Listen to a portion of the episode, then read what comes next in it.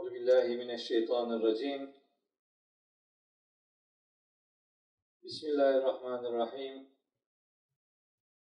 Elhamdülillahi Rabbil alemin. Ve salatu ve selamu ala seyyidina Muhammedin ve ala alihi ve ashabihi ecma'in.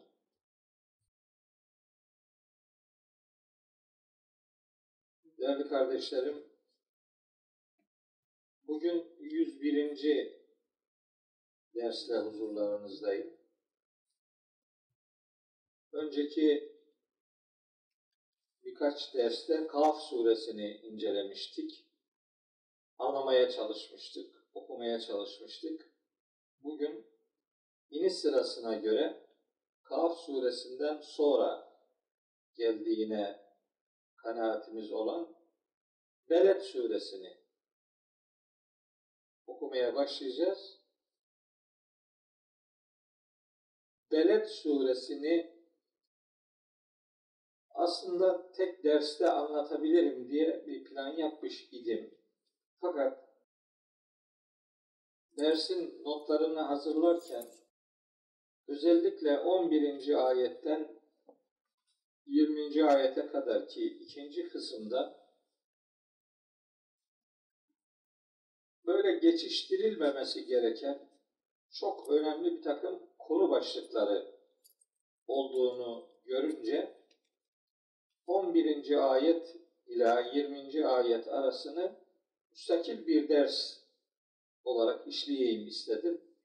Onu da 102. derste nasip olursa işleyeceğim ki şimdiden söyleyeyim. Yani o 11. ayetten 20. ayete kadar ne var? Bir el-akabe diye bir kavram gündeme getiriyor Allahu Teala. Buna biz işte sarp yokuş diyoruz. Ee, o sarp yokuşun ne olduğunu anlatıyor Rabbimiz.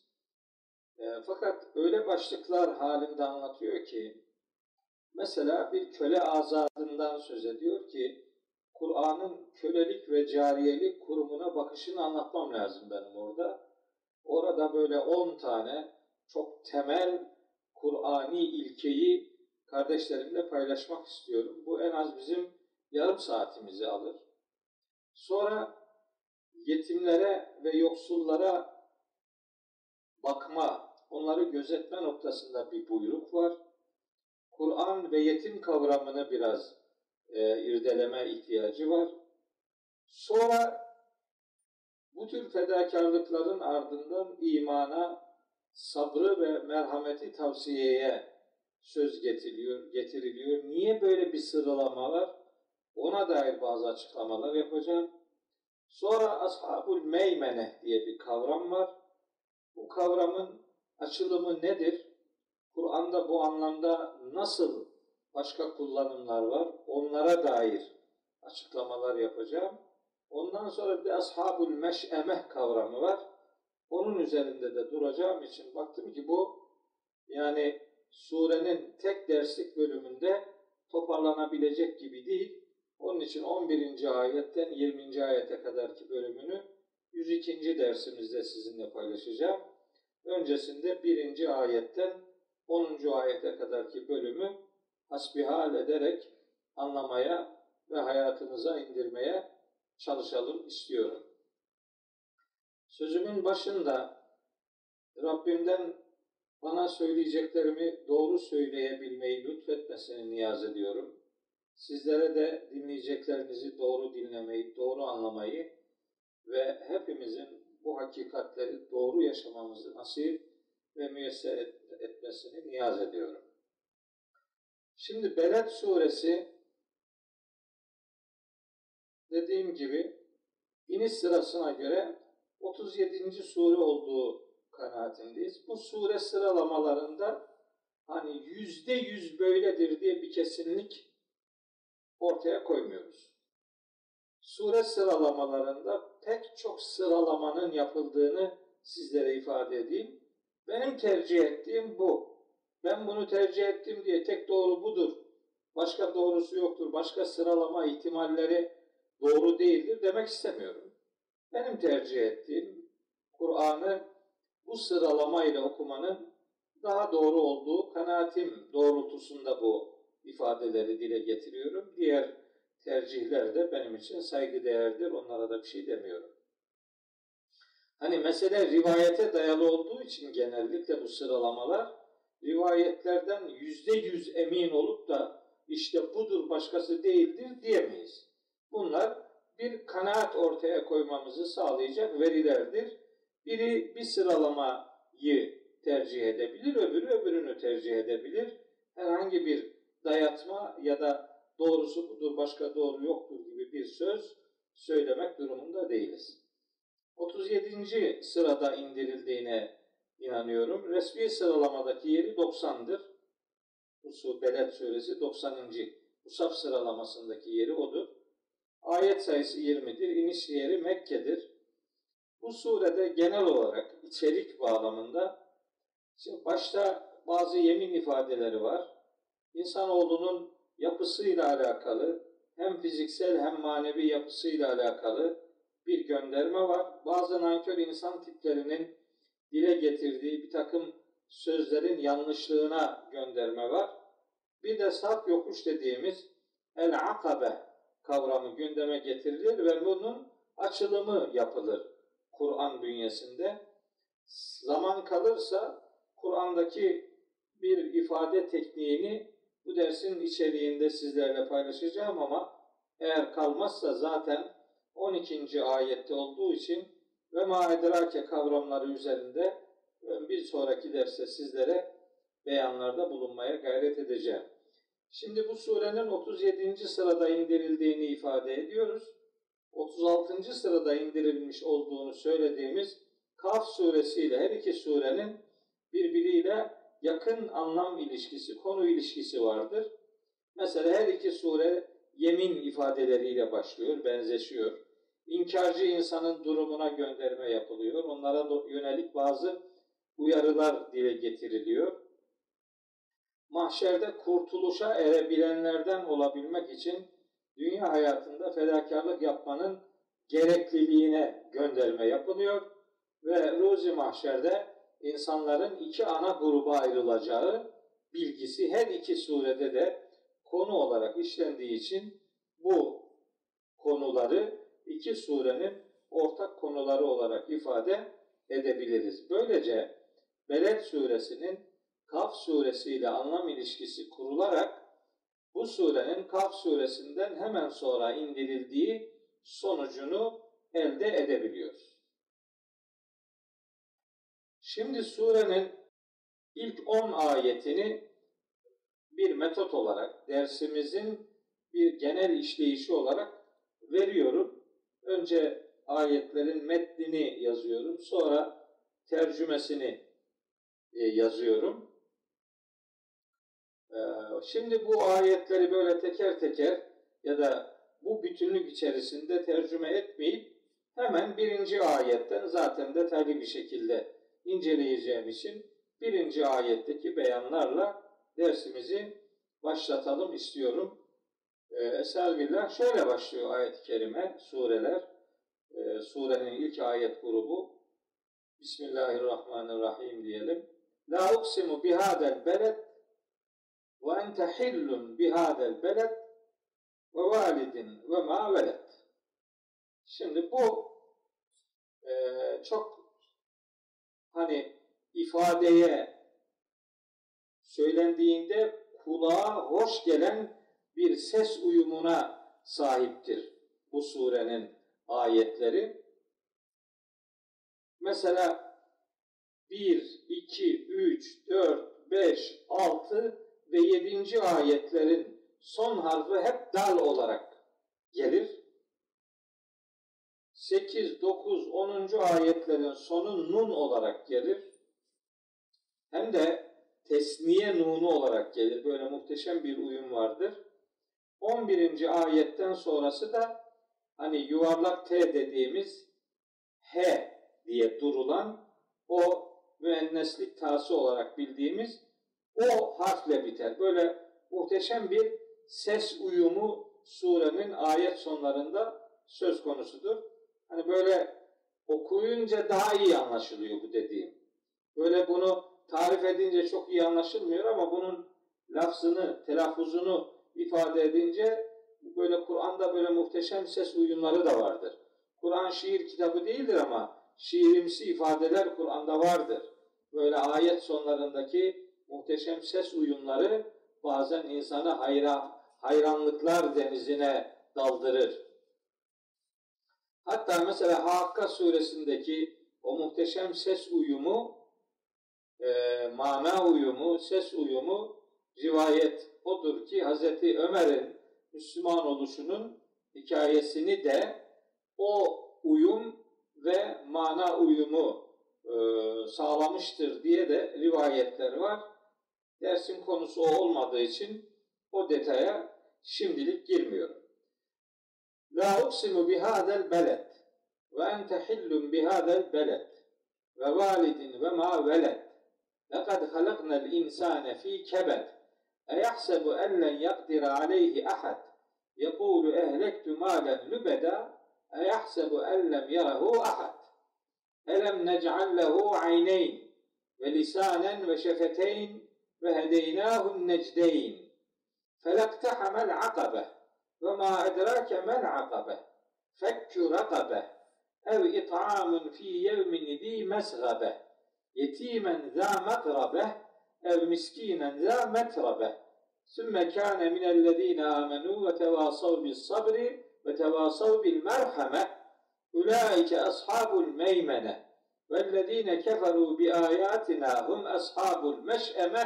aleyhim narun mu'sade gördüğünüz gibi böyle muhteşem bir ses uyumu bu surenin ayet sonlarında söz konusudur. Kur'an'ın böyle de güzel bir tarafının olduğunu Beled suresi özelinde sizlerle paylaşayım istedim. Nasıl başlıyor? La uksimu diye başlıyor. Şimdi Kur'an-ı Kerim'de e, la yemin ifadeleri var. Kur'an-ı Kerim'de yemin ifadeleri iki türlüdür daha yaygın olan yemin ifadeleri vav harfiyle yapılır. İşte ve necmi, ve asri, ve turi, ve şemsi, ve leyli, ve duha gibi vavla yapılır. Ee, birkaç tane örnek var, 6-7 tane veya 7 değil de 9 tane olabilir. T ile yapılan yeminler var. Tallahi gibi. İşte nerede var? E, Saffat suresinde var. Nahil suresinde var. E, Yusuf suresinde var. Tellahi, hatta Enbiya suresinde de bir tane var. Tellahi diye yapılanlar var. Vav ile yapılanlar var yoğun bir şekilde. Bir de la uksimu diye yapılanlar var. Vav ve T harfiyle yapılanların tercümesi yemin olsun ki diye yapılır. Hani vadduha dedim mi kuşluğa yemin olsun tercümesini yapmak gerekir. Veya tallahi dedim mi Allah'a yemin olsun ki tercümesini tercih etmek gerekir. Fakat la uksimu ifadelerini yemin olsun ki diye tercüme etmek doğru değildir. La uksimu yemin ederim ki demektir. Yemin ediyorum ki demek uksimu fiili metinde bulunduğu için onu tercümeye yansıtmak gerekir. Yani vattuhaya emin ediyorum demek nasıl doğru olmazsa la uksimu ya da yemin olsun ki demek doğru değildir. Vav ve ta ile yapılanlara yemin olsun ki denir. La uksimu şeklinde yapılanlara yemin ederim ki demek gerekir metnin hakkını vermek için tercümede bu noktaları gözetmek gerekir. Bu noktalara itibar etmeden işi geçiştirmek çok sağlıklı bir yol değildir. Bilmiyorum daha önce e, söyledim mi ama söylediysem de üzerinden çok uzun zaman geçtiği için tekraren hatırlatmakta yarar görüyorum. La ifadeleri Kur'an-ı Kerim'de sekiz yerde geçiyor. Bunun ilk geçtiği yer Vakıa suresi 75. ayet. ikinci geçtiği yer Hakka suresi 38. ayet. Üçüncüsü Me'ariç suresi 40. ayet. Dördüncü ve beşincisi Kıyamet suresi 1 ve 2. ayetler. Altıncısı Tekvir suresi 15. ayet. Yedincisi İnşikak suresi 16. ayet. Ve sekizincisi Beled suresi 1. ayet. Sekiz yerde geçiyor. La uksimu. La uksimu veya fela uksimu fark etmez. Aynı şey yani. Şimdi bu la uksimu aslında bir e, şöyle diyeyim bir Kur'an estetiğidir bu ifade. Ne demek? Şunu kastediyorum. La uksimu ifadesini dört değişik şekilde tercüme edebiliriz. Gramer olarak. Yani gramer kurallarını işletirseniz ve Kur'an'ın metnine itibar edip o metindeki incelikleri gözetirseniz la uksimu fiilinin üç, dört çeşit tercümesinin yapılabileceğini görürsünüz. Gerekçelerini de söyleyerek bunu sizinle paylaşmak istiyorum. Hani tarihe not düşme adına bazen şöyle ifadelerle karşılaşıyorum. Mesela diyor ki adam ya bir mealde okudum öyle yazdı, öbüründe okudum böyle yazdı. Bunlar niye birbirini tutmuyor diye serzenişte bulunanlar oluyor.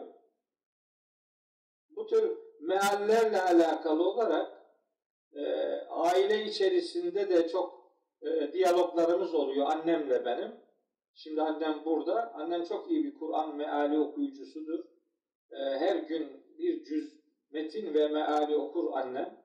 E, epeyce Kur'an hakkında malumat sahibidir. Bir tek şikayeti var anamın. Der ki yani bizim Trabzon ağzıyla unutuyorum. Yani önce okurken anlıyorum ama bir süre sonra unutuyorum. Fakat bir konuyu konuşmaya başladığımız zaman mesela annem diyor ki ya şöyle bir, bir şey vardı değil mi? O mealden e, hareketle konuları hatırlıyor. Detaylarını elbette bilme durumu e, olmaz. Her hiç kimsenin olmaz. Ama bu meallerde böyle niçin bazen öyle yazayı bazen böyle yazayı diyor anne. İşte bunun bir gerekçesi var. Bunun farklısı da doğru olabilir. Böyle örnekler var. Farklısının doğru olmadığı örnekler de var. Biz şimdi mesela la uksimu üzerinden farklı tercümeler yapıldığında doğru olduklarını söyleyelim diye bu detayı veriyorum. Mesela biri şöyle yazarsa nasıl? La uksimuya kesinlikle yemin ederim ki diye tercüme yapmış olabilir. Peki bu niye böyle yapmıştır bunu? Şunun için. La uksimu yani Kur'an bilgisi ve Arapça gramerden hareketle şunları bilir e, ilgililer. La uksimu aslında la diye yazılsa da l diye okunma ihtimali var bunun. Yani la uksimu le uksimu diye okunabilir. Peki Kur'an-ı Kerim'de la diye yazılıp l diye okunan örnek var mı? Var. Var çünkü öyle kafadan atarak ben öyle dedim öyleyse doğrudur diyecek halimiz yok. Gerekçesi e, bulunacak. Tevbe suresinin 47. ayetinde not alabilirsiniz. Evinizde açıp bakabilirsiniz.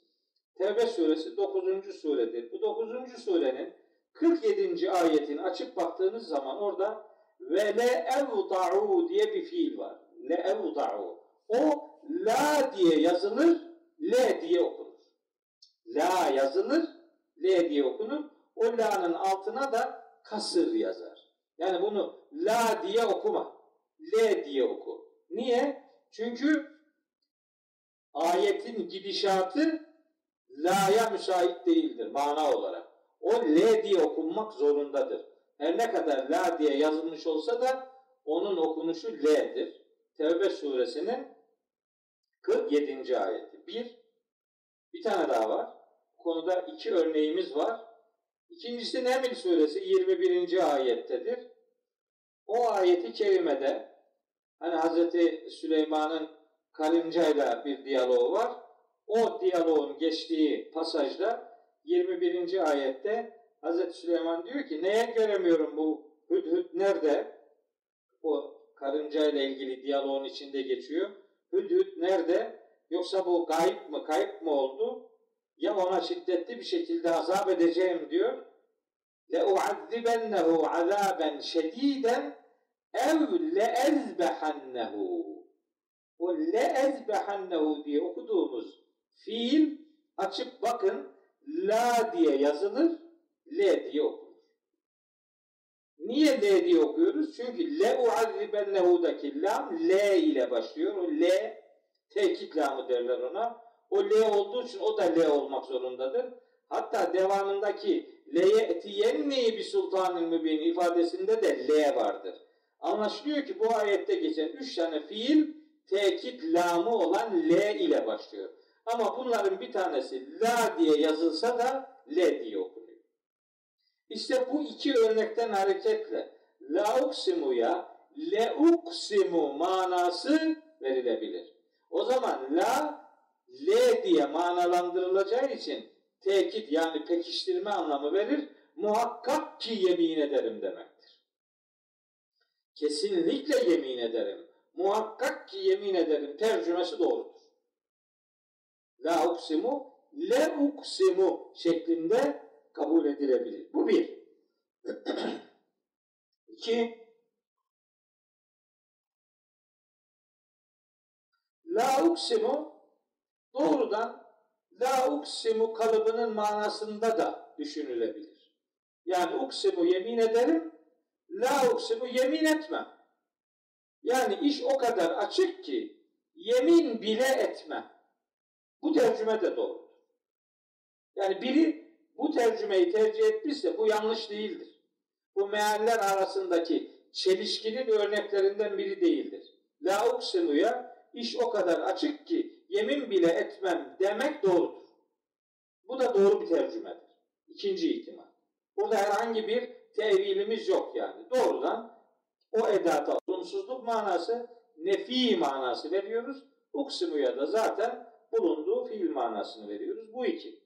Üç, şimdi Kur'an-ı Kerim e, kardeşlerim şunu söyleyeyim size böyle e, Kur'an-ı Kerim'de böyle nokta yani cümle sonlarında nokta veya ifade aralarında virgül, noktalı virgül, soru işareti, ünlem işareti, çift tırnak, tek tırnak gibi işaretler yoktur. Ama bu bir hitap olduğu için aynı zamanda bu her ne kadar la uksimu diye bitişik yazılsa da bu la'dan sonra bir ünlem işareti var kabul edilebilir. Yani şunu kastediyoruz. La, hayır. Hayır, iş sizin zannettiğiniz gibi değil. Sizin iddianız doğru değil. Uksimu, yemin ederim ki şu şöyle şöyle şöyledir.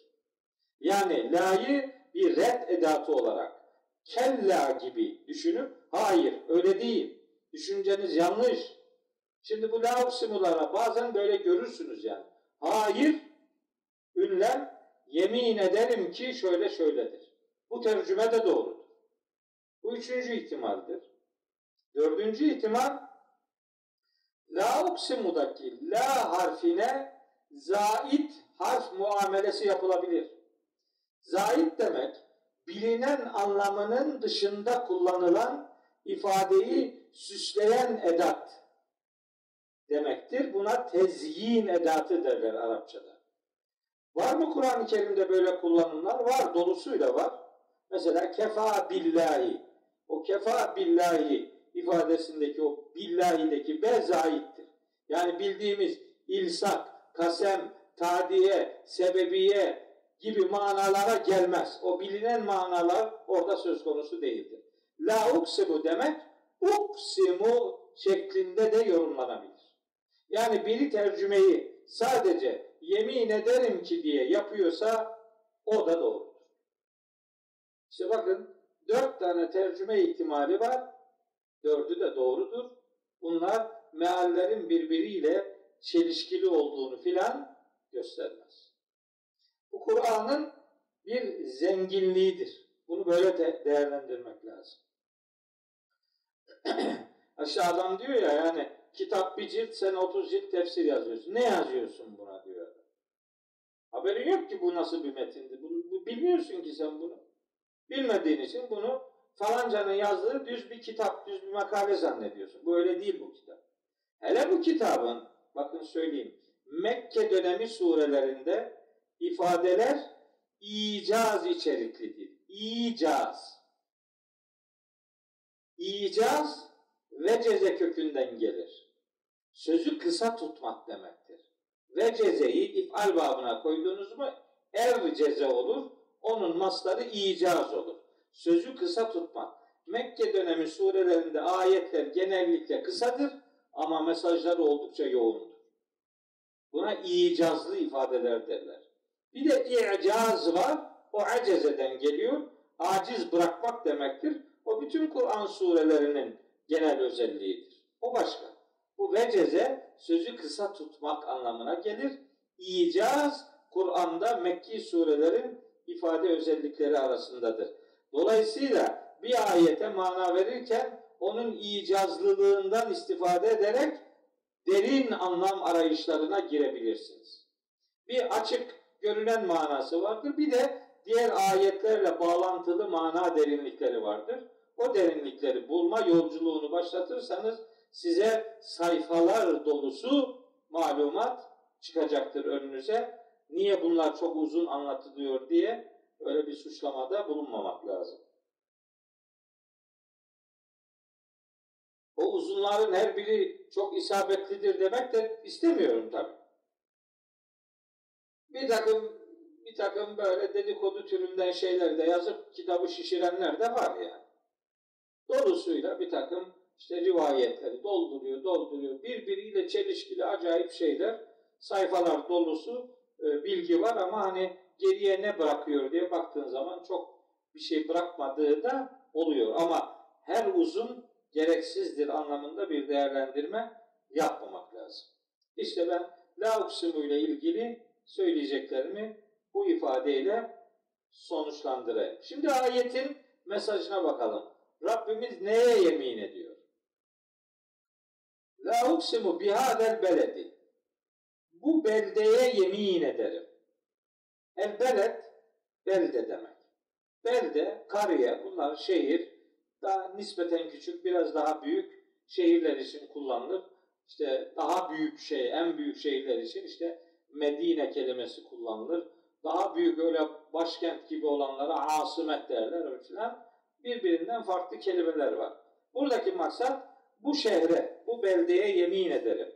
Bu belde dediği belde şimdi bakacağız.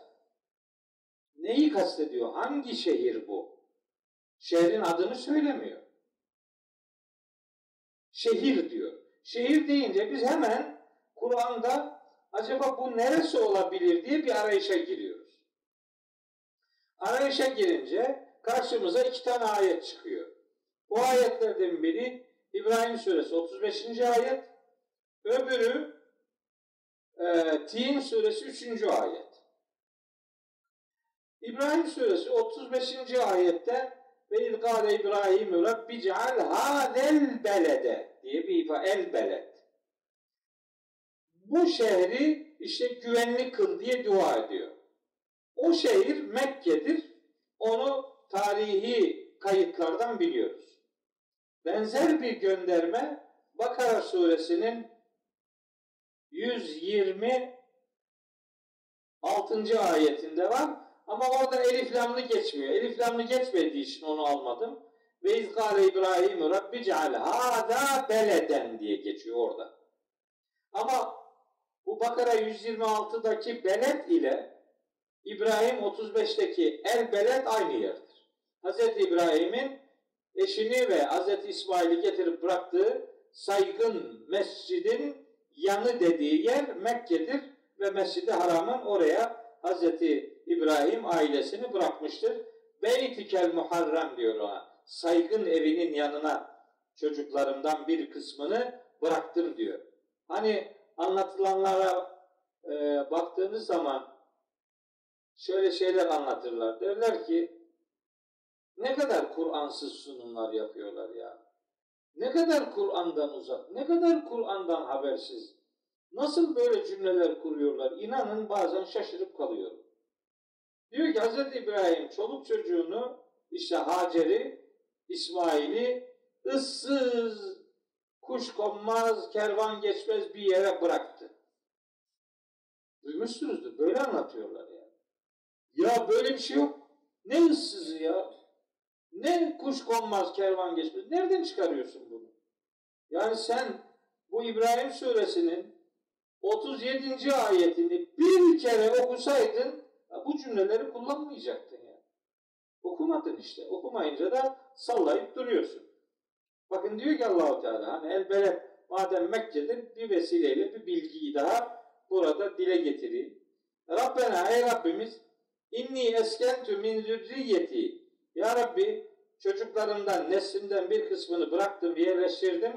Bir vadin, bir vadiye. Bu Bekke Vadisi. Bir vadiye. Nasıl bir vadi bu? Gayri zer'in.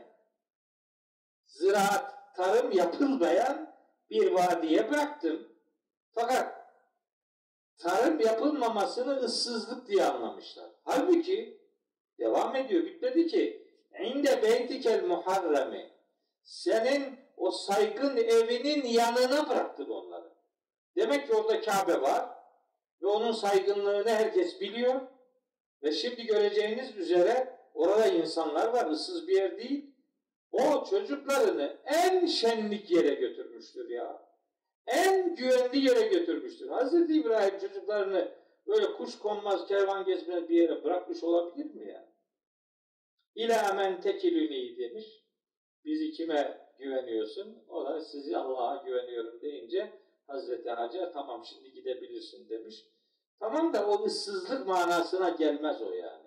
Tanış olmaması anlamına gelebilir.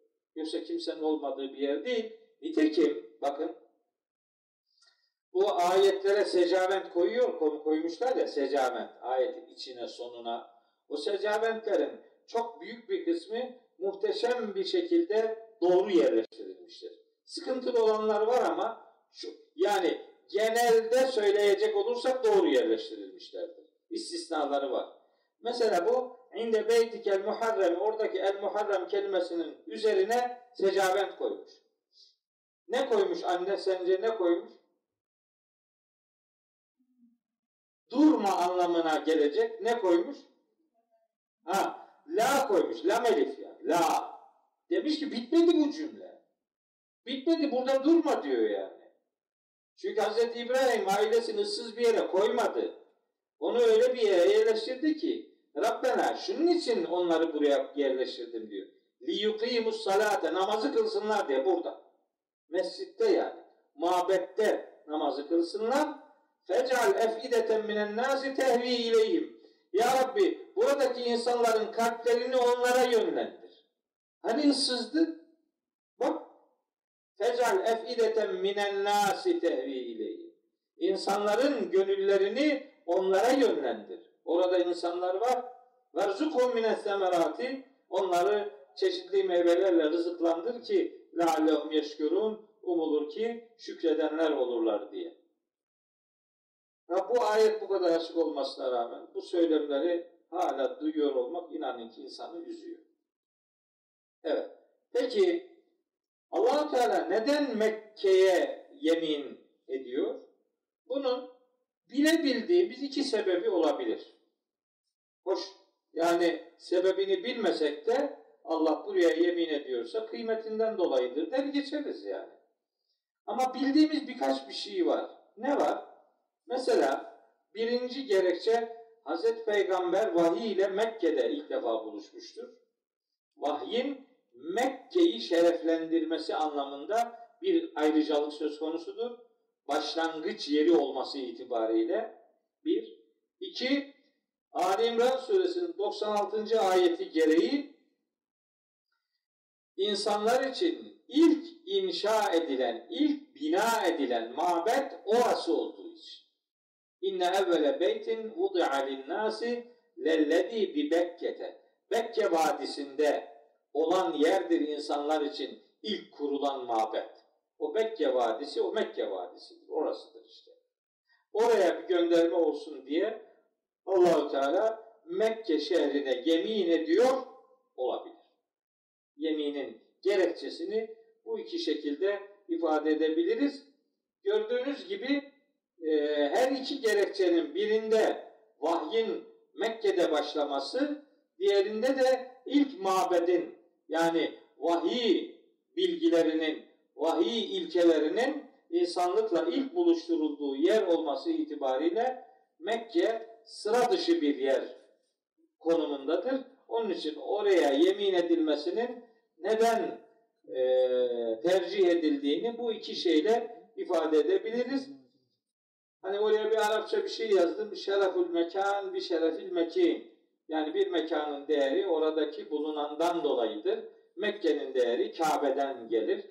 Kabe'nin değeri de müminler için kıblegah olmasından gelir yani. Evet. Birinci ayetle ilgili sözüm budur. İki. Ve ente hillun bihazel beledi. İşte o el beled kelimesi bir daha geçiyor burada. Sen de bu şehirde mahallin bu şehirdedir. Yani sen de bu şehirde yaşamaktasın. Sen de bu şehrin sakiniz. Bu şehir birinci ayette de söz edildiği gibi Mekke'dir. Şimdi sözün biraz yoğun dile getirildiği ayet, üçüncü ayet. Burada da yemin var. Ve validin ve mavelede. Allahu Teala valide yani babaya ve mavelede ve çocuğa. Aslında valid kelimesi tabi baba demektir ama aslında yani çocukların dünyaya gelmesinin sebebi olarak valid burada hem baba hem anneyi kapsar yani. Çocuğun doğumunun sebebi olan kişi anlamında valid baba ve anne olarak düşünülebilir. Ama valid kelimesi tek başına baba demektir. Anneyi de içerir. Nitekim de ve doğana, çocuğa, çocuğa yemin ederim bu çocuk burada erkek çocuk demek değil yani. Her bir çocuk demektir. Valid her bir baba yani her bir ebeveyn, ebeveynin her bir ferdi yani her bir baba, her bir anne ve mavelet her bir çocuk. Şimdi açıp tefsirlere bakıyoruz. Na, nasıl anlamışlar bu e, üçüncü ayeti? Demişler ki bu valid Hazreti Adem'dir. Maveret doğan ise onun zürriyetidir. Bir kısım böyle demiş. Bir kısım demiş ki valid Hazreti İbrahim'dir. Doğan çocuksa Hazreti İsmail veya onun neslinden gelen Hazreti Muhammed'dir. Başka bir grup demiş ki maksat bütünüyle insanoğludur. Allahu Teala her bir e, çocuğun babası veya annesi olan her bir insanoğluna burada yemin ediyor diye bir yorum getirilebiliyor. Şimdi bakın başka bazıları şöyle demişler. Valitten maksat Hazreti Peygamber'dir. Yani babadan maksat odur. Maverede çocuktan maksat onun bütün ümmetidir. Peygamberimize nispet edilen bir rivayette diyor ki ben sizin için baba mesabesindeyim. Yani ümmetine çok yakın olduğunu, onları sevdiğini, saydığını, koruduğunu, gözettiğini ifade bağlamında böyle bir rivayet nakledilir ama Hz. Peygamber'in baba oluşuyla alakalı çok sahih diyebileceğimiz bir metin olmasa bile Hz. Peygamber'in hanımlarının ümmetin annesi olduğuna dair ayet vardır. Bu kesin. Azap suresinde Allahu Teala ve ezvacuhu ummahatuhum. Peygamberin eşleri o ümmetin anneleridir. Bitti. Ümmet, ümmetin annesi peygamberlerin hanımı ise baba mesabesinde olan da Hazreti Peygamber'dir. Buradan hareketle bu ayetteki valid Hazreti Muhammed mavelet çocuk da bütün ümmetidir diye bir yaklaşım dile getiriliyor. Bunu sizinle paylaşayım istedim. Peki bu görüşlerin hangisi en doğrusudur? Valla hangisi en doğrusudur diye böyle bir e, sıralama yapmak istemem ama bunların her biri düşünülebilir. Diyecek de fazla bir şey yok. Benim için önemli olan şu. Şimdi Kur'an-ı Kerim'deki yemin ifadeleri aslında yemin edilen şey her ne ise yani Allah her neye yemin ediyorsa o yemin edilen şeyin insana şahit tutulacağını bildirmeyi murad etmektedir. Yani her bir babaya, anneye, çocuğa yemin olsun demek, her bir çocuk, her bir baba kişinin şahidi olacak demektir. Yani Allah'ın yemin ettiği şeyler insana şahit tutacağı şeylerdir. Her baba çocuğuna, her çocuk babasına şahittir. Veya her çocuk annesine, her anne çocuğuna şahit olacaktır. Yani mahşerde şahitlerinizin yoğun olacağını bilmek ve hak şahitliği noktasında şahitlerimizi çoğaltmak durumundayız. Bu yeminleri bir şahitlik kurumu olarak kabul edersek mesajlar daha yerli yerine oturur diye düşünüyorum. Güneşe yemin olsun demek güneş şahidiniz olacak demektir. Gündüze yemin olsun demek gündüz şahidiniz olacak demektir.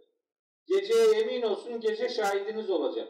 Karanlıktadır kimse bizi görmez şu yanlışı yapalım diyenler bilsinler ki karanlık yani gece onların şahidi olacaktır. Hiç kimse yaptığını yanında kar bulamayacaktır. Olumsuz anlamda hiçbir şeyi Allah'a gizliye, saklıya getiremeyecektir. Öyle bir durum yok. Şimdi bu yemin ifadelerinden sonraki cümlelere, o cümlelerdeki mesaja dikkat çekmek için aslında yemin ifadeleri mesajların önüne getirilir. Şimdi bakın bu yemin ifadelerinin peşinden hangi cümle geliyor? Dördüncü ayet buyurmuş ki Rabbimiz لَقَدْ خَلَقْنَا الْاِنْسَانَ ف۪ي كَبَدٍ Muhakkak ve muhakkak ki şüphesiz ki biz insanoğlunu zorluklara dayanıklı yarattık. Kebet kelimesi zorluk, zahmet, şiddet, imtihan gibi anlamlara geliyor. Hatta bu kelimenin böyle dik durmak, düzgün olmak, istikamet sahibi olmak e, anlamlarına da geldiği ifade ediliyor. Buradan hareketle insanoğlunun kebet kebet şeklinde in, yaratılmışlığı demek insanın iki ayak üzerinde dimdik duracak şekilde yaratılması manası da bu mesajın içerisinde bulunuyor diyebiliriz. Kebet kelimesinin mana dünyasında, anlam dünyasında bu çeşitlilik söz konusudur. O çeşitlilikten istifade ederek biz yorumlarımızı ona göre şekillendiriyoruz. Bu zorluk bazen şöyle düşünülebilir. İnsanın insanlık e, arenasına gelme sürecinde yaşanan zorluklar var. Hani yumurtadan, spermden oluşup işte o zigottan alakaya, ana rahmindeki aşamalara, doğuma, doğumdan sonra bir bebekliğe, çocukluğa, gençliğe, yeriş, e, yetişkinliğe, erişkinliğe filan böyle bir maddi hayatlarında bir takım zorluklar var insanoğlunun. Bunun psikolojik olarak bir takım karşılaşacağı zorluklara direnebilme özelliğinde yaratılmış olma ihtimali bu mesajın bünyesinde o da vardır. Bir de insanoğlunun çeşitli zorluklarla imtihan edileceğine dair bu ayette bir bilgi, bir mesaj gönderilmesi söz konusudur. Zorluklar insanoğlunun karşısındadır. Zaten yiğitlik o zorlukları aşma noktasında ortaya çıkar.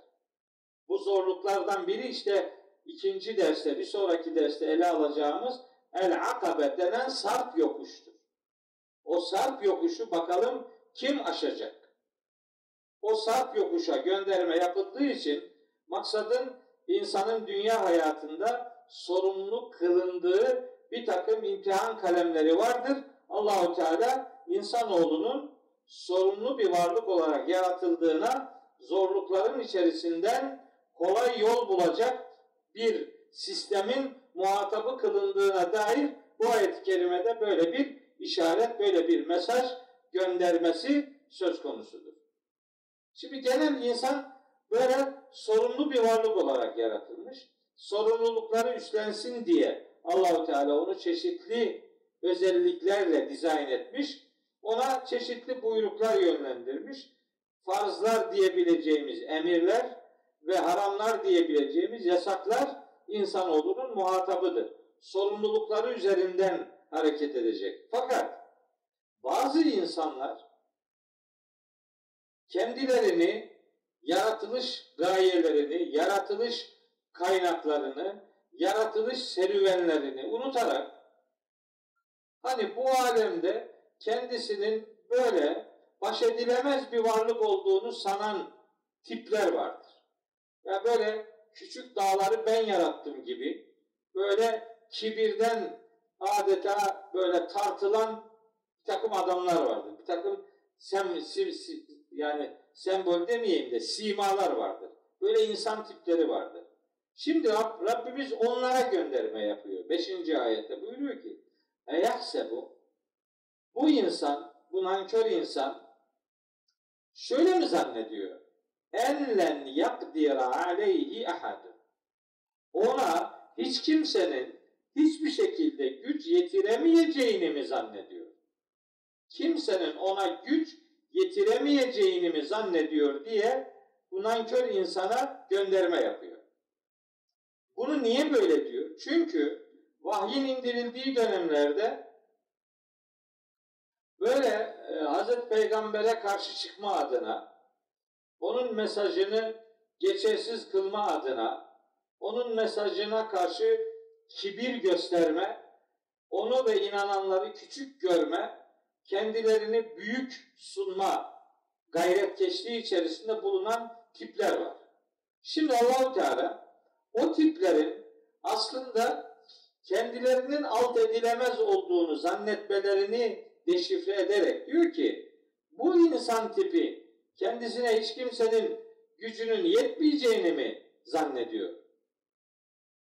Hayır insan en güçlünün karşısında son derece zayıf, son derece güçsüzdür. Ve hulikal insanu zayıfa diyor Allahu Teala. Nisa suresinin 28. ayetinde. İnsan zayıftır. Kendisini çok güçlü zannedip benim kimse hesabımı göremez. Beni kimse hesaba çekemez. Beni yaptıklarımdan kimse sorgulayamaz gibi bir düşünce insanoğluna yakışmaz. Bilmelidir ki hem bu dünya hayatı onun kontrolünde değildir hem de mahşerde böyle bir güç gösterisinde asla ve asla bulunamayacaktır. Bu insanoğlu böyle mi olduğunu zannediyor demek bu asla böyle değildir. Ona kimsenin gücünün yetmeyeceğini iddia etmek yersiz bir iddiadır. Bu tür sorulara istifhamı inkari derler Arapçada. Yani sorunun sorulmasından maksat cevabın beklenmesi değildir. Sorunun sorulmasından maksat cevabın değil, o sorudaki mesajın tersinin doğru olduğunu zihinlere kazımaktır. Ona kimsenin gücünün yetmeyeceğini mi zannediyor? Hayır. Ona çok güçlü bir kadirin gücü elbette yetecektir demeye getiriyor. Ayet-i kerimede verilmek istenen mesaj budur. Şimdi bu tip, bu kimsenin ona gücünün yetmeyeceğini zanneden tip. Mesela bunun işte Ebu Cehil olduğu söyleniyor. Velid bin Mughire olduğu söyleniyor. Ebul Eşed olduğu söyleniyor. Ahnes bin Şürek olduğu söyleniyor. Nadir bin Haris olduğu söyleniyor. As bin Vail olduğu söyleniyor. Bir takım Mekke'nin o dokuzlu çetesi dediğimiz e, tipleri var. Azgın tipler bu sözü, bu düşünceyi bu tiplerin e, sahiplendiği ya da kendilerini böyle sattıkları, böyle sundukları rivayetlerde var. Ayet-i kerimede herhangi bir isim verilmiyor. Niye? Çünkü maksat mesajı evrensele taşımaktır. Birini birini deşifre etmek değildir. Nitelikleri ortaya koyar.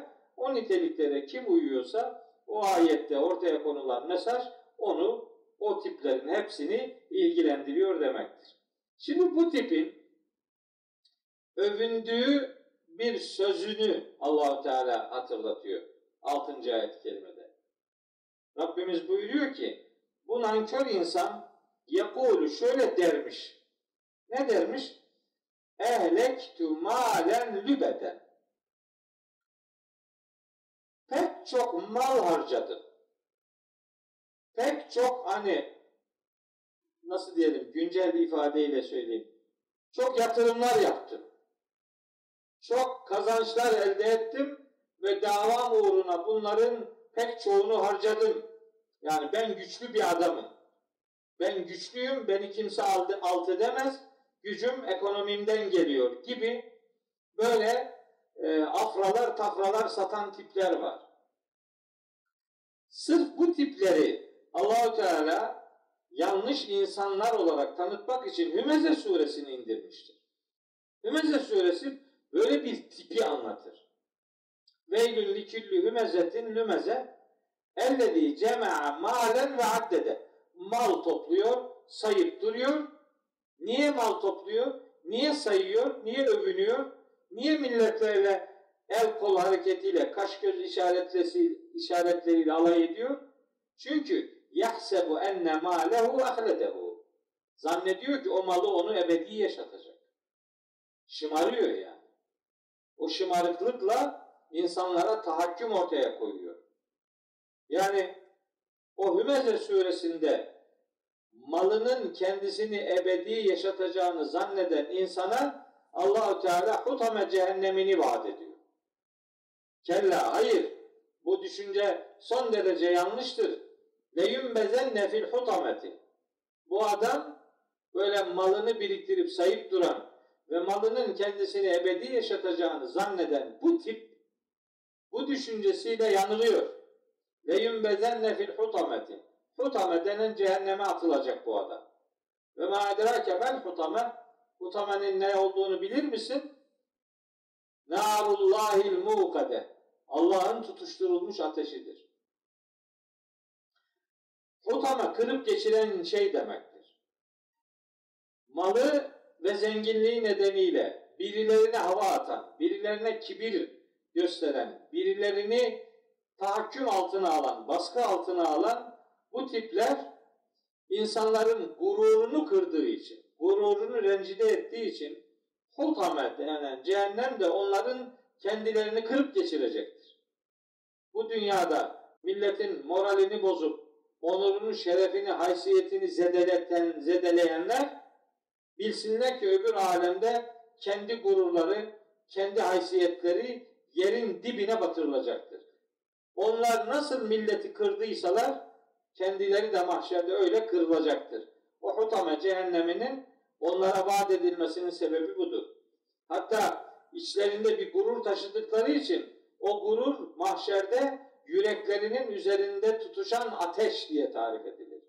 Burada gururla başkalarını rahatsız edenler o gururu taşıdıkları kalplerinde mahşerde ateşle buluşacaklardır. Elleti tettali'u alel efideti. Kalplerin üzerinden doğmakta olan Allah'ın tutuşturulmuş ateşidir o. Yüreğinde kibir taşıyanlar yüreğinde ateşle buluşacaklardır mahşer sabahı. Hutabe cehennemi öyle bir cehennemdir. Bunlara yönelik mesela bakınız şimdi hatırladım söyleyeyim.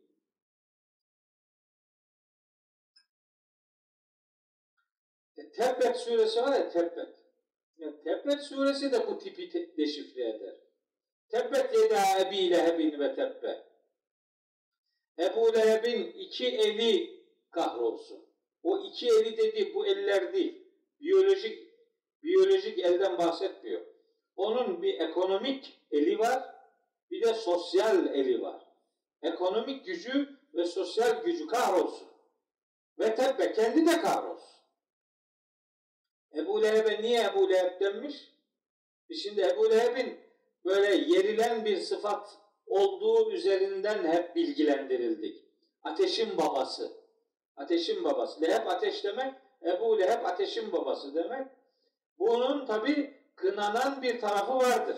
Öbür tarafta ateşe atılacağı için. Ama bu adama, bu Abdülüzzar'dır bunun asıl adı. Bu adama Ebu Leheb Kur'an gelmeden önce de söyleniyordu. Ve bu ateşin babası niyetiyle de söylenmiyordu.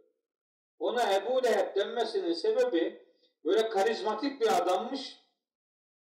Böyle yüzü al al al bir adammış. Yüzünün böyle hani kan çanak yüzü var derler. Böyle yüzü yanakları böyle kıpkırmızı. Böyle etkileyici adam anlamında Ebu Leheb övülen bir künye, bir lakap olarak adama veriliyor. Ebu Leheb'i kınamak için demiyorlardı adama. Övüyorlardı onu. Onlar onu övdüğü için Allahu Teala da onların övdüğü adama kar olsun. Lanet olsun bu adama diyor. Peki neydi bunun özelliği? Bakın. Ma ana anhu maluhu ve ma Malının ve kazandığı şeylerin ona hiçbir faydası olmadı olmayacak. Seyasla naran zate lehebi. Öyle bir ateşe girecek ki sizin onu övdüğünüz o leheb hali ateşe dönüşen cehenneme atılacak. Zate lehebi. Ebu Leheb övücü bir ifade. Zate lehebin ateşin sıfatı. Sizin burada övdüğünüz adam öbür tarafta ateşin göbeğine yaslanacaktır demek. Neydi bu adamın derdi? Malıyla, sosyal nüfuzuyla böbürlenmekti. Hava atmaktı. İnsanlara karşı kibir gösterisinde bulunmaktı. Allahu Teala bunu kınama konusu ediniyor. İşte yakulu ehlektu malen lübeda. Oraya göndermedir hepsi bunları. Bu kadar mal, bu kadar servet harcadım bu uğurda. Dolayısıyla benim başıma bir iş gelmez. Bana kimse zarar veremez gibi kendisine hiç kimsenin güç yetiremeyeceğini zannederlerdi. Onu vahyin indirildiği dönemde yaşanan bir olay olarak Rabbimiz hatırlatıyor. Bugünün insanına da yani sonradan yaşayan insanlara da böyle hadsizlik yapmayın demek istiyor. Sonra bakın ne diyor? Yedinci ayette. Gene aynı olumsuz insan tipinden bahisle buyuruyor ki Eyakse bu. Bu insan tipi şöyle mi zannediyor? Enlem yarahu ahadun. Bu yapıp ettiği şeylere dair hiç kimsenin onu görmediğini mi zannediyor? Yani yapıp ettiğin şeyler yanına kar kaldı ve bunları kerebirden yiyeceğini mi zannediyor bu adam? Eyahsebu. Zannediyor mu ki ellem yarahu ahadun. Hiç kimse onu görmedi. Yapıp ettikleri yanına kar kaldı.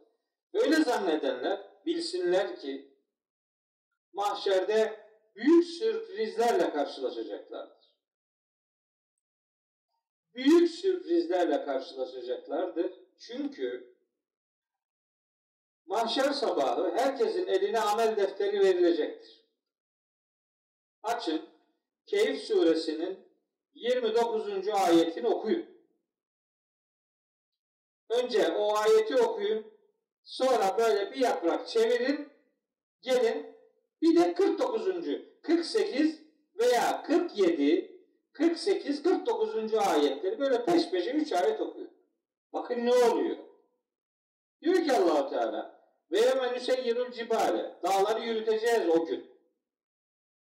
Ve teral erda barizete yeryüzünü böyle alaçık, dümdüz, engebesiz göreceksin. Alaçık, çıplak yani hiçbir şey yok üzerinde. Ve haşernâhum insanları toplayacağız o toprağın üzerinde. Felem nuhadir minhum ahada. İnsanlardan hiçbirini ihmal etmeyeceğiz. Hepsini toplayacağız yani. Ve uridu ala rabbike saffa. Her biri gruplar halinde Allah'a sunulacak. Her, herkes. Fakat citumuna onlara denecek ki bakın şimdi yanımıza huzurumuza geldiniz. Kema halaknâküm evvele merretin. Daha önce sizi nasıl yarattıysak tek tek şimdi de öyle huzurumuza geldiniz. Bel zaamtüm. Siz aslında şöyle zannediyordunuz dünyada. Ellen nec'ale leküm mev'ida. Sizin için hiç böyle buluşma yeri tayin edemeyeceğimizi zannediyordunuz. Hiç öyle değil. Ve vud'al kitabı. Amel defteri ortaya konulacak. Feterel mücrimine müşfikine mimma fihi. O amel defterinin içinde bulunanlardan korktuğunu, mücrimlerin, suçluların korktuğunu göreceksin. Ve yekulune diyecekler ki ya veyletene ah eyvah yazık bize ma lihadel kitabı şu kitaba ne oluyor da la yugadiru sagireten ve la kebireten illa ahsaha.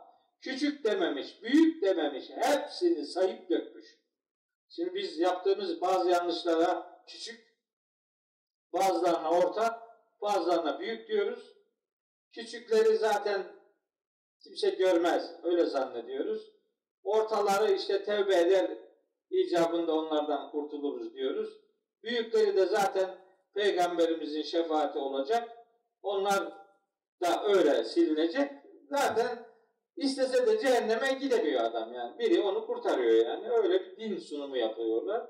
Ama öyle değil. Bak diyor ki küçük büyük ne var ne yok hepsi o amel defterinde teker teker sayılmış olacak.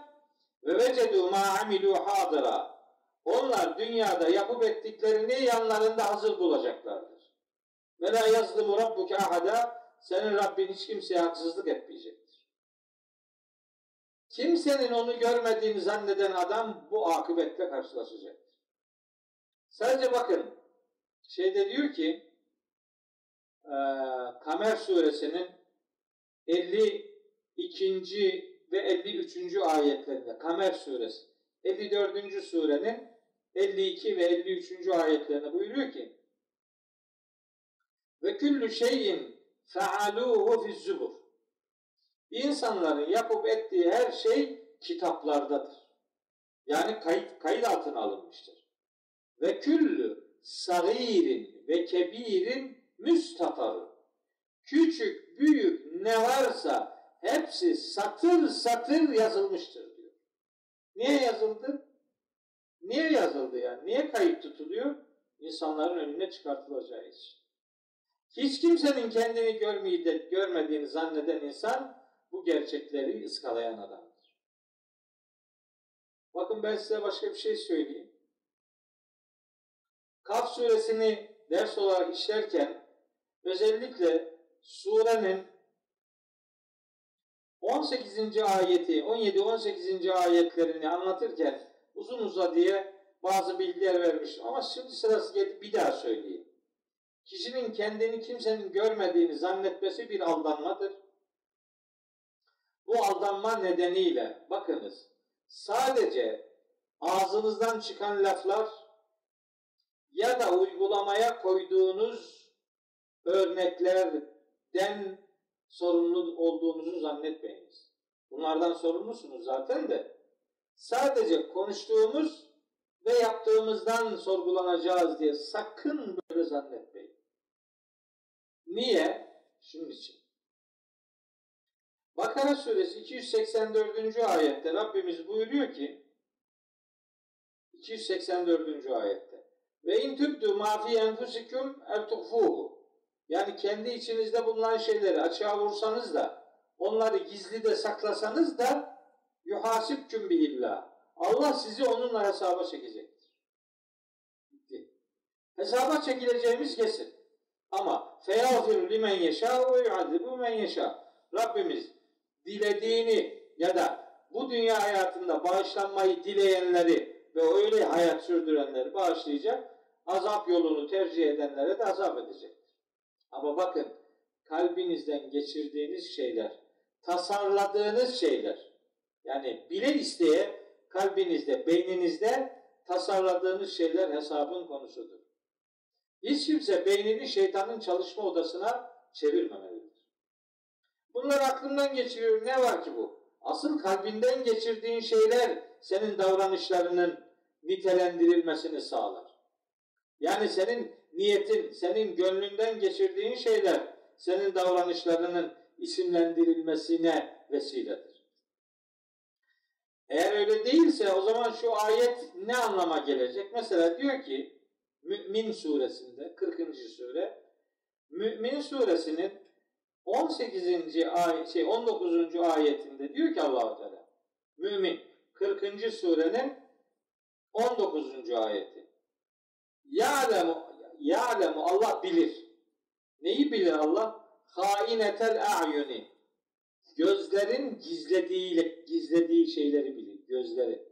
Yani bakışlarındaki niyetleri bilir Allahu Teala. Bakışın Bazı bakışlar karşı taraf adam, karşı taraftaki tarafından da biraz e, hissedilir yani. Değil mi? Öfkeli bakanlar olur, sevgiyle bakanlar olur, anlamlı anlamlı bakanlar olur, boş boş bakanlar olur filan bilmem ne. Biz ufak tefek bazı değerlendirmelerde bulunabiliriz bakışlarla alakalı. Ama Allahu Teala diyor ki: "Ya'lemu hainetel a'yuni." Gözlerin gizlediklerini bilir. Gözlerin gizlediklerini bilir ne demek? Niye bunu söylüyor?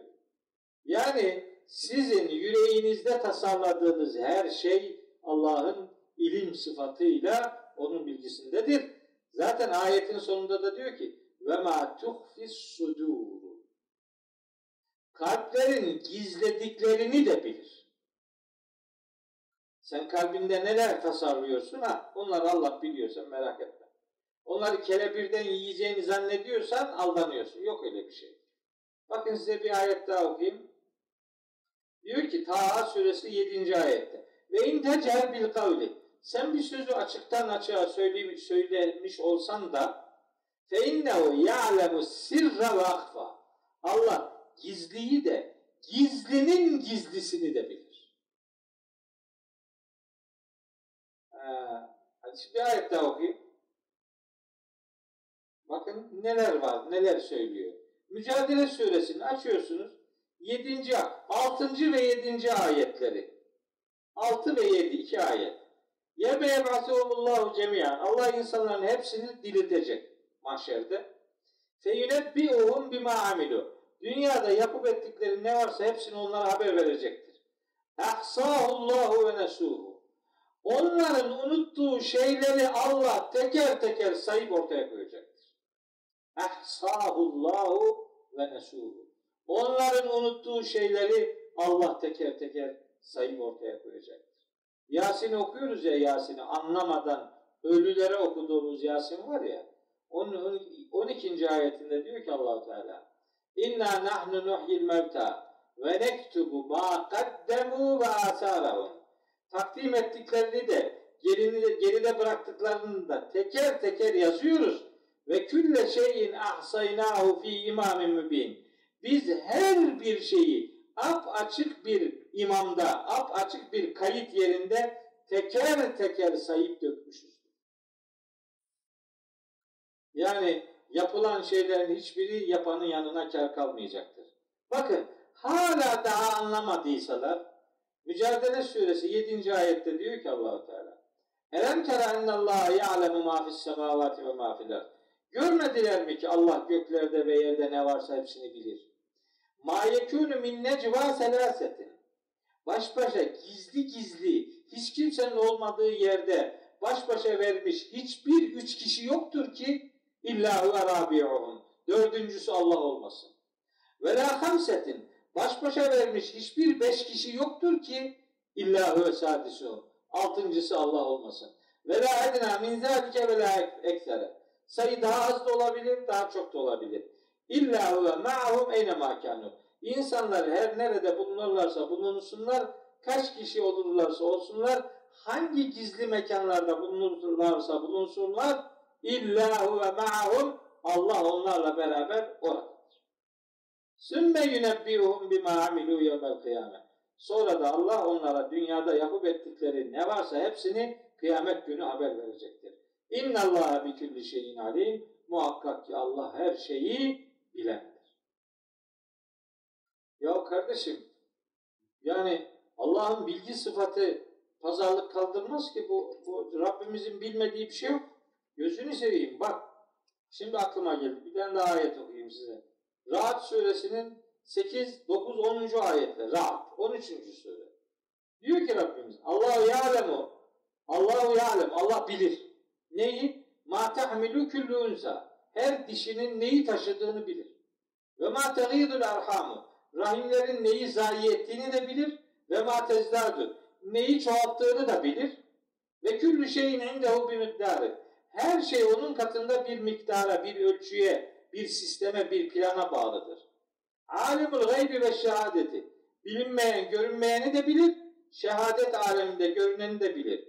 El kebiru, büyük olan odur. El müteali, yüce olan odur. Şimdi Öbür ayet okuyorum. 10. ayet. Sevaun minküm sizden eşittir. Kim? Men eserrev kavle. Sözü gizli söyleyen de ve men cehara bihi. Onu açıktan söyleyen de. Ve men huve müstehfin billeyli. Geceye saklanan da ve saribun bin nehari. Gündüz ortaya çıkan da. Allah için hepsi birdir. Allah'ın bilmediği bir şey yok. Hiç kimse Allah'a hiçbir şeyi gizleyemez. Bildiğiniz ayetlerden bir tane daha örnek vereyim. Bakın ne diyor? Adiyat suresinde. 9 ve 10. ayetler. O kadar muhteşem ki. Efela ya'lemu. Bu insanoğlu bilmiyor mu yani? Haberi yok mu? Efela ya'lemu. Bilmez mi? İlâ bu'sire mâ fil. Kabirlerde bulunanları dışarıya atılacağı zaman ve hussile mâ fis sudûri. Kalplerde bulunanlar tahsil edileceği zaman durum ne olacak? İnne rabbehum bihim yevme idin lehabir. Rableri onlarla ilgili o gün her şeyden haberdardır. Hatta Fatır suresine diyor ki ve la yunebbiuke mislu habirin. Her şeyi bilen Allah gibi insanlara hiç kimse doğru dürüst haber veremez. Her şeyi bilen Allah'tır. Her şeyin haberini hakkıyla veren O'dur. Fatır suresi 14. ayette. Daha aklıma bir sürü ayet geliyor şu anda böyle. Hepsi böyle ayaklandı zihnimde. Hani beni de oku, beni de oku dercesine. Ama hani bu kadar bu kadarla yetineyim. Herhalde maksat anlaşılmıştır. Allah'ın hiçbir şeyi, herhangi bir şeyi görmediği zannı azgın, sapkın, nankör insan zannıdır. Bir Müslümanın böyle bir zannı asla ve asla olamaz, olmamalıdır. Şimdi bu ayetle yani yedinci ayetti bu okuduğum. Eyahsebu ellem yarahu ahad. Beled suresi yedinci ayet. Şimdi bu ayet Allahu Teala diyor ki onu hiç kimsenin görmediğini mi zannediyor? Bu ayetin tercümesi bu. Bunu şimdi bir yere bağlayacağım. Nereye bağlayacağım? Bir sonraki ayete. Yani 8, 9, 8 ve 9. ayetleri. Ne diyor orada Allahu Teala? Elem nec'al lehu ayneyni. Biz o insan için iki göz yaratmadık mı? Ve lisanen bir dil ve şefeteyni iki de dudak. Yaratmadık mı? Yarattık yani. Ne demek istiyor biliyor musunuz o yedinci ayetle? Ya iki gözü sana veren Allah, iki gözün sahibi olan sen biliyorsun da bu iki gözü yaratan bilmiyor mu yani? Ya sen kim oluyorsun ya? Sana, sana göz veren, senin o gözlerle bildiğini o bilmez mi? Öyle mi zannediyorsun? Ne büyük bir aldanmadır. Ne korkunç bir sapmadır. Bir Müslümanın böyle bir sapkınlık denizine asla ve asla yelken açmaması lazım. Şimdi 8-9. ayetleri bir daha okuyorum. Elem necallehu. Biz o insan için hem herkes için hem o nankör insan için aslında onu kınıyor yani. Onun için yaratmadık mı? Ayneyni, iki göz. Ve lisanen, bir dil. Ve şefeteyni, iki de dudak. Yaratmadık mı? Niye bunlara gönderme yapıyor Allahu Teala? Niye iki göz, dudak ve dil? Niye bu gönderme yapılıyor? Bunların burada zikredilmesinin önemli bir sebebini başka ayetlerle bulabiliriz. Hangi ayetlerle? Mesela Yunus suresi 31. ayet Allahu Teala insanoğluna işitme, görme özellikleri verdiğini söylüyor. Yunus suresi 31. ayette şöyle geçiyor. Hemen yemlikü sem'a ve lebsare. Yani insanoğluna işitme ve gözleri başka kim vermiş olabilir ki? İşitme ve görme. Mesela Secde suresinin 9. ayetinde insana verilen bu nimetler üçe çıkarılıyor. Diyor ki ve ceale lekumus sem'a vel absara ve lefidete. Yani sizin için işitme duyusu gözler ve gönüller yaratmıştır. İşitme duyusu gözler ve gönüller yaratmıştır. Mesela Araf suresi 179. ayette buyuruyor ki bakın gene gönül, göz ve kulak göndermesi yapıyor. Buyuruyor ki وَلَقَدْ زَرَعْنَا لِجَهَنَّمَ كَثِيرًا مِنَ الْجِنِّ وَالْاِنْسِ لَهُمْ قُلُوبٌ لَا يَفْقَهُونَ بِهَا ve lehum a'yunun la yubsirune biha ve lehum a'zanun la yesma'une biha.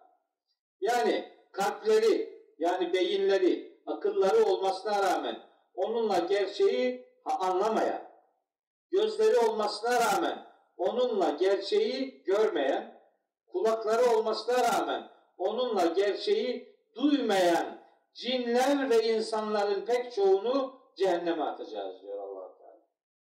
Yani cehennemlik olmak sonuçtur. Sebep aklını çalıştırmamak, hakikati görmemek, gerçeğe kulak vermemektir. Bu ayeti tercüme ederken yanlış tercümeler var. Biz cehennemi insanların ve cinlerin çoğu için var ettik. E, sanki kimin cehenneme gideceği önceden belirlendi. Bir isim, isim listesi çıkartıldı. Onlar bu hakkak cehenneme gidecekler. Daha niye yaratılıyor o zaman? Öyle bir şey yok. Bunlar cehenneme gitmek sonuçtur. Sebep aklını çalıştırmamaktır ve hakikatin izini sürmemektir. Bu işte kim tembellik yaparsa sonucuna katlanır. İsra suresinin 36. ayeti var. Bakın. O kadar güzel bir ayet ki.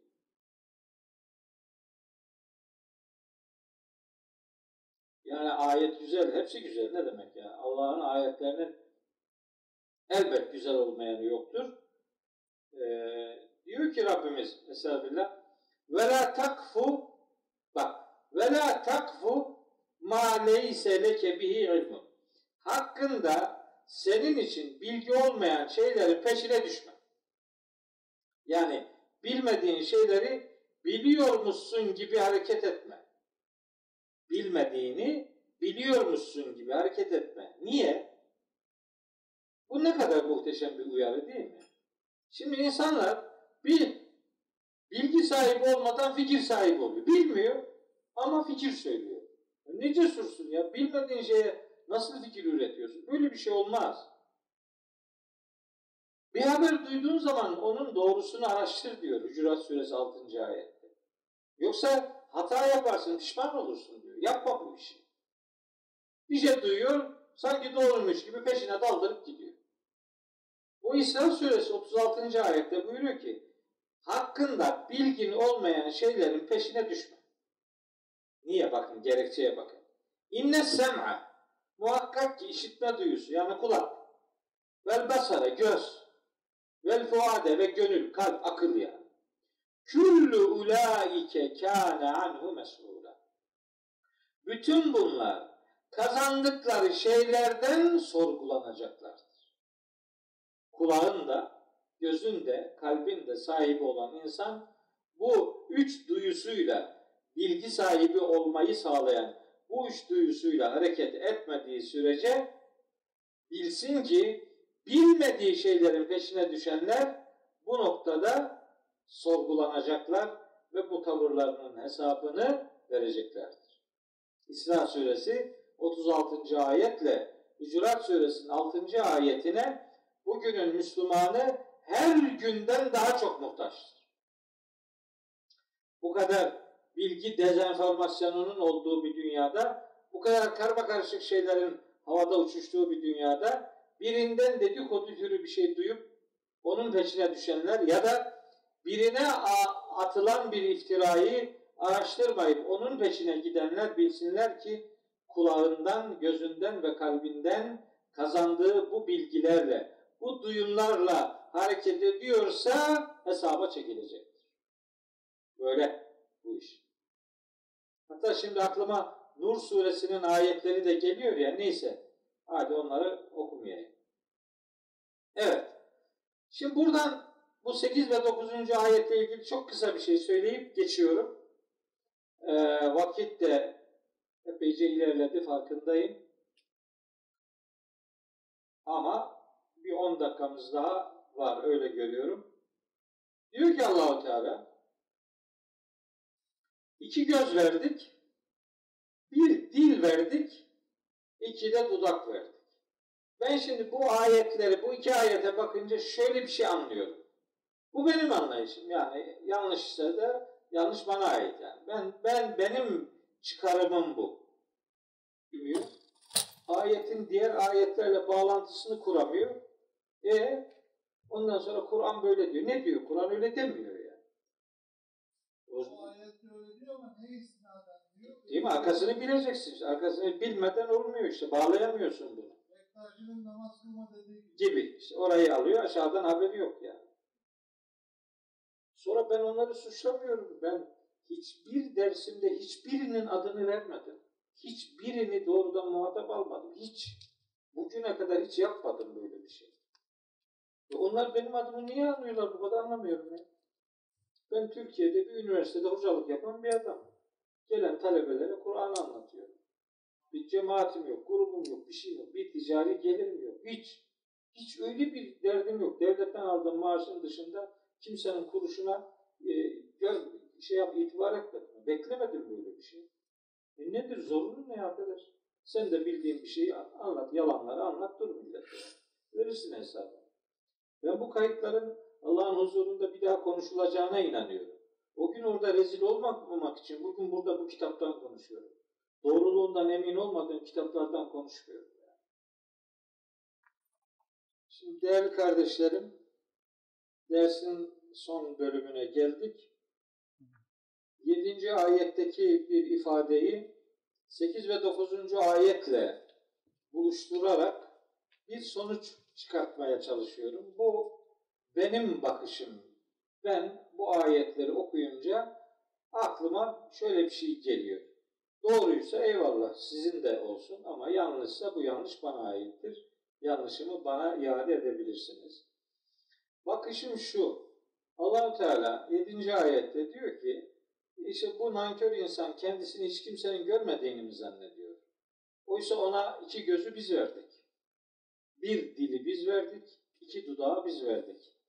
İki gözün sahibi olan insan bir şeyleri bildiğini, bir şeyleri gördüğünü zannediyor da yani gözleri veren kudret hiçbir şeyi görmüyor ya da bazı şeyleri görmüyor denebilir mi? Denemez.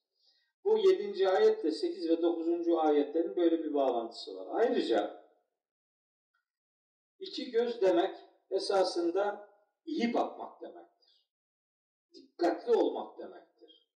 Yani bir bilginin kaynağına ulaşmak demektir. Doğruyu bulmak demektir. Bir çat kapı bakıp çıkmak değil. İki kere bakmak burada yani iki gözden maksat yani defalarca bakmak çok dikkat etmek, çok dikkatli bir ilim yolculuğu yapmak gerekir. İki kere bakmak, iki göz.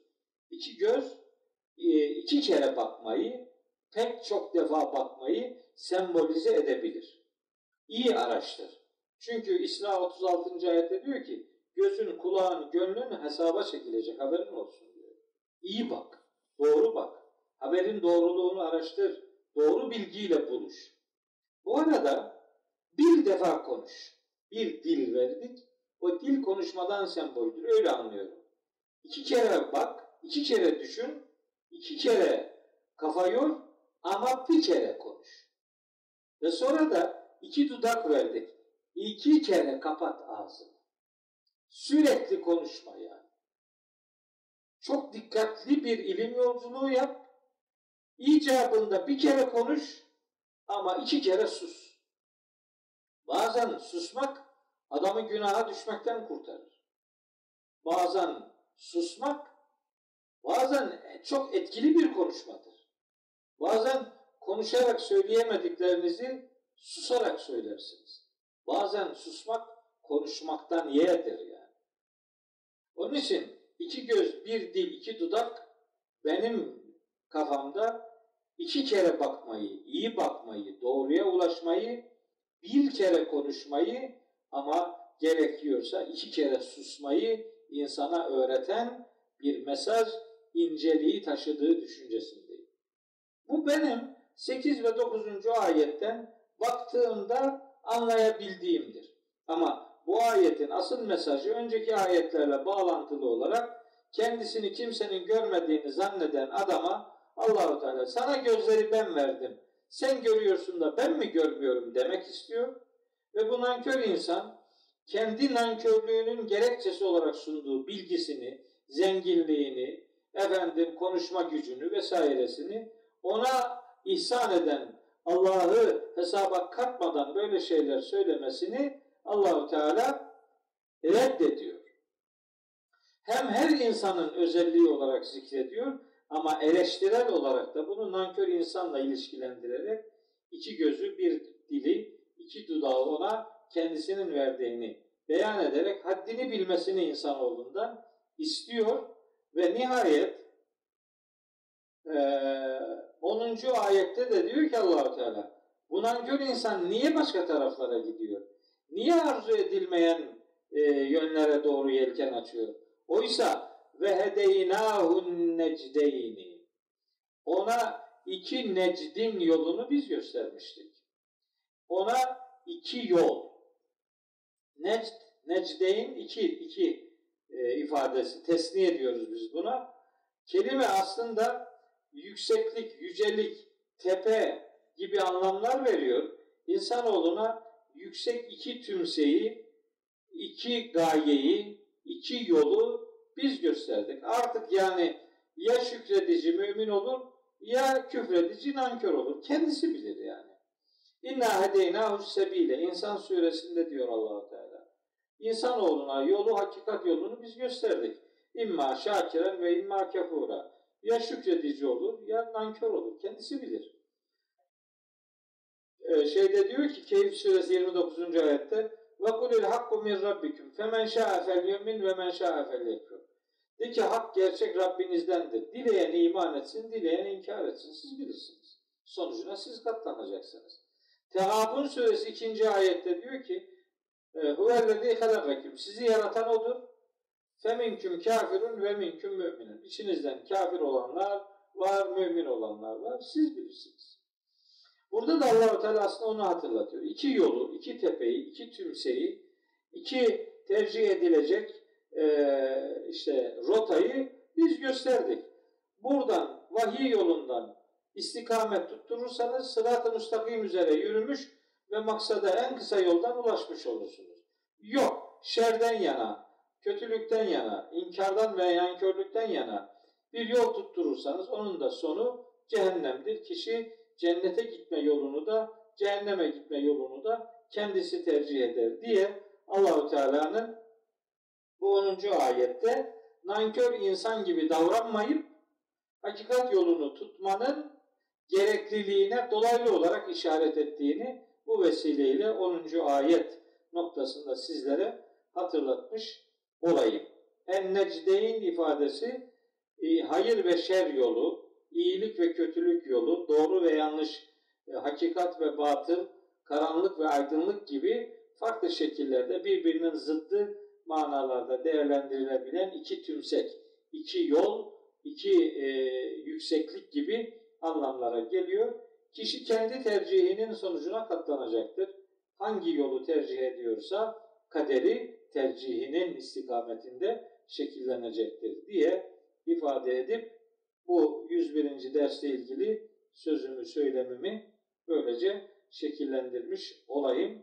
Rabbimden niyazım odur ki bizi ve bütün müminleri gerçek anlamda hakikatin farkına varmada başarılı kılmasıdır. Hakikat yolunu yol edinenlerden bizleri de kılmasıdır diye dua ve niyazımı yineliyor.